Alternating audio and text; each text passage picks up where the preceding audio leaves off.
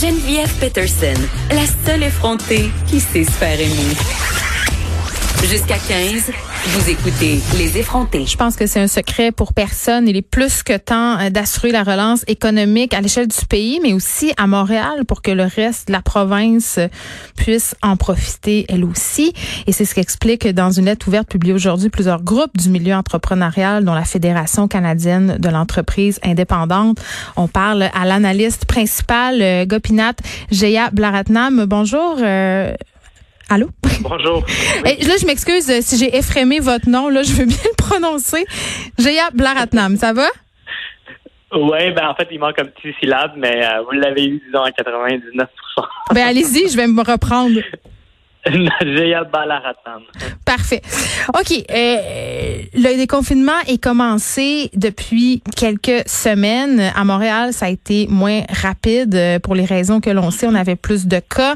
Euh, là, plusieurs commerces ont pu rouvrir à Montréal et ailleurs. Mais quand on lit la lettre que vous avez publiée dans la presse et que votre organisation co-signe, ce qu'on comprend, c'est que vous trouvez que ça va pas assez vite pour la métropole. Pourquoi? Oui, ben c'est ça comme vous le disiez là. Euh, euh, lorsque le plan de déconfinement a été annoncé par le gouvernement du Québec, ça a été toujours bon les régions en premier, puis ensuite Montréal. Puis au début, effectivement, on pouvait très bien euh, comprendre la raison, mm. mais la raison pourquoi on publie cette lettre, c'est pour dire cette, cette, cette période-là là, où est-ce que Montréal était, était un cas unique, semble être euh, révolu. Euh, les cas sont effectivement en Euh, la courbe effectivement en, pente ascendante, ben, descendante, devrais-je dire, à Montréal. Hum. Et donc, il est temps que dans les prochaines étapes, prochaines étapes de déconfinement, que le gouvernement considère sérieusement aller à la même vitesse, autant à Montréal qu'à l'extérieur des régions. Mais en même temps, on a encore plus de cas? On a plus de cas, mais on comprend que c'est plus dans les CHSLD également hmm. euh, et qu'à l'extérieur des CHSLD de Montréal, ça semble être euh, maîtrisé. Euh, si s'il faut néanmoins garder un rythme décalé entre Montréal et le reste euh, du Québec, dans ce cas-là, il faudrait commencer à penser à des euh, mesures d'aide particulières pour Montréal. À date, il y en a eu. Euh, faut pas, je, je, le, je le nie pas là. Il y en a eu particulièrement pour Montréal, mais ça a été toujours en forme de prêt. Oui, mais j'aurais tendance à penser, par contre, que l'écart dont vous parlez, le monsieur Jaya Blaretnam, à s'amenuiser? Parce que si je prends par exemple les, restaurants, euh, c'est seulement une semaine plus tard, on dirait que la tendance quand même est à réduire le nombre de jours, l'écart si on veut entre Montréal et les provinces. Je pense que c'est là que le gouvernement s'en va de toute façon. Effectivement, donc c'est vraiment pour marquer ce coup-là, euh, parce qu'on s'entend, euh, il y a un secteur touristique, il y a l'industrie touristique mm. à Montréal est bien plus important euh, parce que bon, il y, a, énormément de croisières qui viennent s'installer au port de Montréal, qui alimentent le centre-ville, qui alimentent le, le, le, vieux port et tout, qui qui doivent être également pris en compte. Et donc, on invite le gouvernement à effectivement aller dans cette direction-là. Et si malheureusement, pour euh, les raisons de santé publique, ce ne sera pas possible, euh, on, voudrait voir des aides supplémentaires pour le centre-ville, pour euh, la grande région de, Montréal. Vous trouvez que le gouvernement ne fait pas assez pour la ville? Ben effectivement, parce que il y, a, il y a environ une semaine, ils ont été annoncés des euh, des programmes, mais encore une fois, c'est des programmes de prêts, donc euh, des prêts qui euh, viennent avec des intérêts. Quand on parle, là, et là, je j'exagère pas, mais tous les entrepreneurs à qui j'ai parlé, il n'y en a pas un qui m'a dit euh, écoute, je pense que ça va m'aider, euh, m'endetter davantage. Euh, oui, mais monsieur, monsieur Laratnam, c'est la même chose en dehors de Montréal. Les entrepreneurs aussi en dehors de Montréal ont eu des prêts qui vont ne servir qu'à les enfoncer, si on veut, dans une spirale d'endettement. Là, c'est la même situation. Ce n'est pas spécifique à Montréal.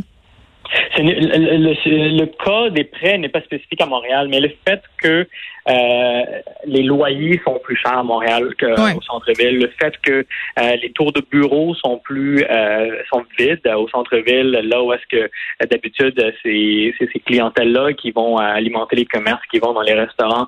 Le fait qu'il y a énormément d'étudiants qui sont là dans les trois universités au centre-ville, des étudiants étrangers aussi qui viennent et qui ne sont plus là, les touristes. Tout ça fait en sorte qu'il y a une série de facteurs qui fait que euh, Montréal, a, oui, a besoin d'aide comme les autres régions, mais un peu plus pour s'assurer que euh, que les que les 40 il y a environ 40 d'entreprises du Québec qui sont à Montréal euh, ils, prennent pas un coût plus important que qu'ils devraient. Mais c'est toujours cette idée, euh, et je suis pas en train de la contredire, mais néanmoins que Montréal est la colonne vertébrale économique du Québec. Et je, il y a des gens qui nous écoutent en ce moment, qui sont en région et qui sont écœurés de ce discours-là comme s'il y en avait que pour Montréal, comme si c'était important, comme si Montréal était au-dessus euh, des autres régions, comme si on devait aider davantage euh, les entrepreneurs euh, à Montréal. C'est cette idée là que c'est l'argent, elle est toujours à Montréal et que c'est toujours Montréal dont on parle. Ben écoutez, nous, euh, on a des membres euh, autant à Montréal que euh, partout dans le reste du Québec.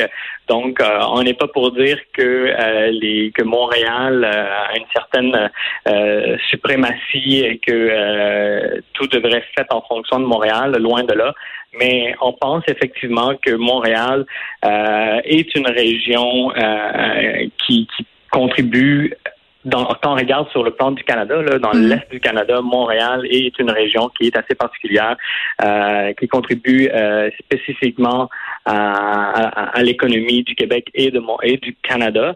Donc, euh, faudrait pas perdre ce, ce, cet, cet aspect-là, là, cette, cette euh, cet, cet, aspect qui, qui, qui, qui, va être quand même assez difficile à regagner si mm. on n'agit pas maintenant. Dans votre lettre, euh, bon, vous critiquez notamment euh, le fait qu'on ait retardé la réouverture des restaurants, des centres commerciaux. Euh, par ailleurs, ceux-ci vont rouvrir bientôt. Je pense que c'est le 19 juin, si je ne m'abuse. Ces décisions-là, on les a prises, évidemment, en fonction des recommandations de la santé publique. Puis je trouve ça difficile quand même. Euh, je pense que c'est presque un cas de them if you do, them if you don't, parce que balancer le côté santé publique, le, côté économique aussi.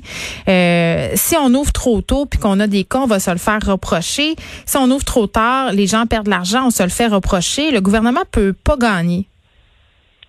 Ben, il faut trouver effectivement un équilibre.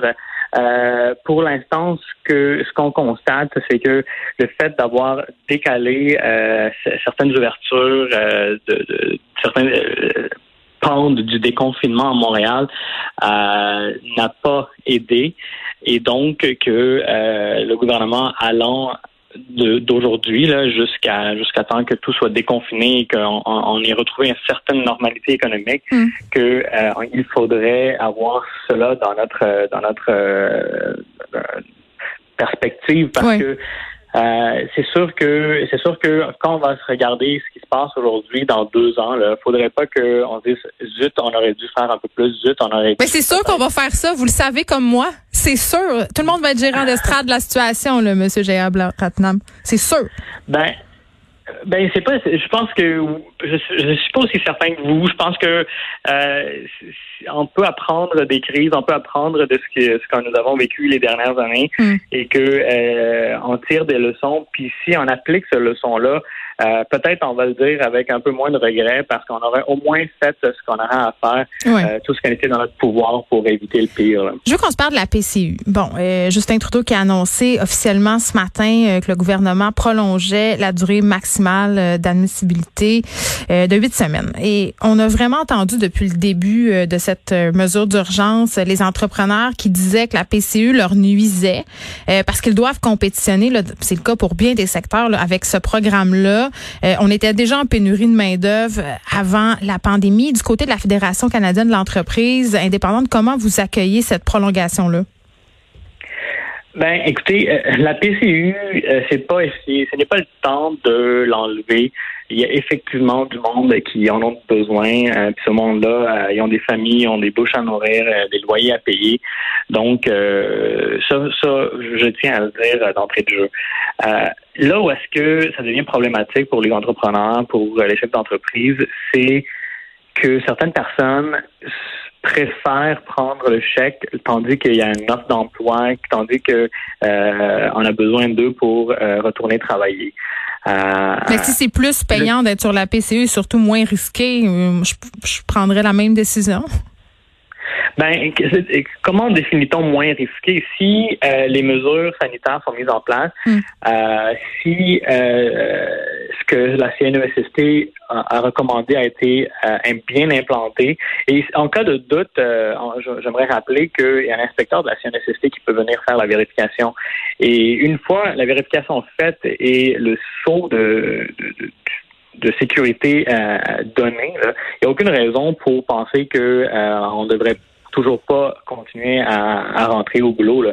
Donc, euh, la PCU devrait être vue comme un, comme un petit frère de l'assurance emploi et non juste comme un chèque qui rentre. Parce que, veut, veut pas, oui, ça a été prolongé dans deux semaines, dans deux, mois, mais il y a un fin, il y a une date de péremption. Puis après ça, euh, il faut falloir quand même se chercher un emploi. Et, et il y a toute, toute une panoplie de, de souvent, là, une panoplie de, d'avantages sociaux qui vient avec, euh, sauf des assurances. On, on, continue à payer pour le RRQ, on continue à, à payer pour euh, euh l'assurance parentale, etc. Ben, il faudra un plan, un, un, plan de transition euh, pour la PCU, là, d'une espèce de PCU dégressive.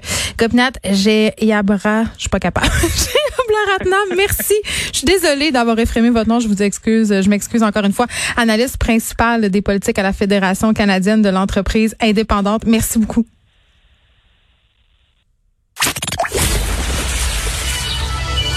Les effrontés.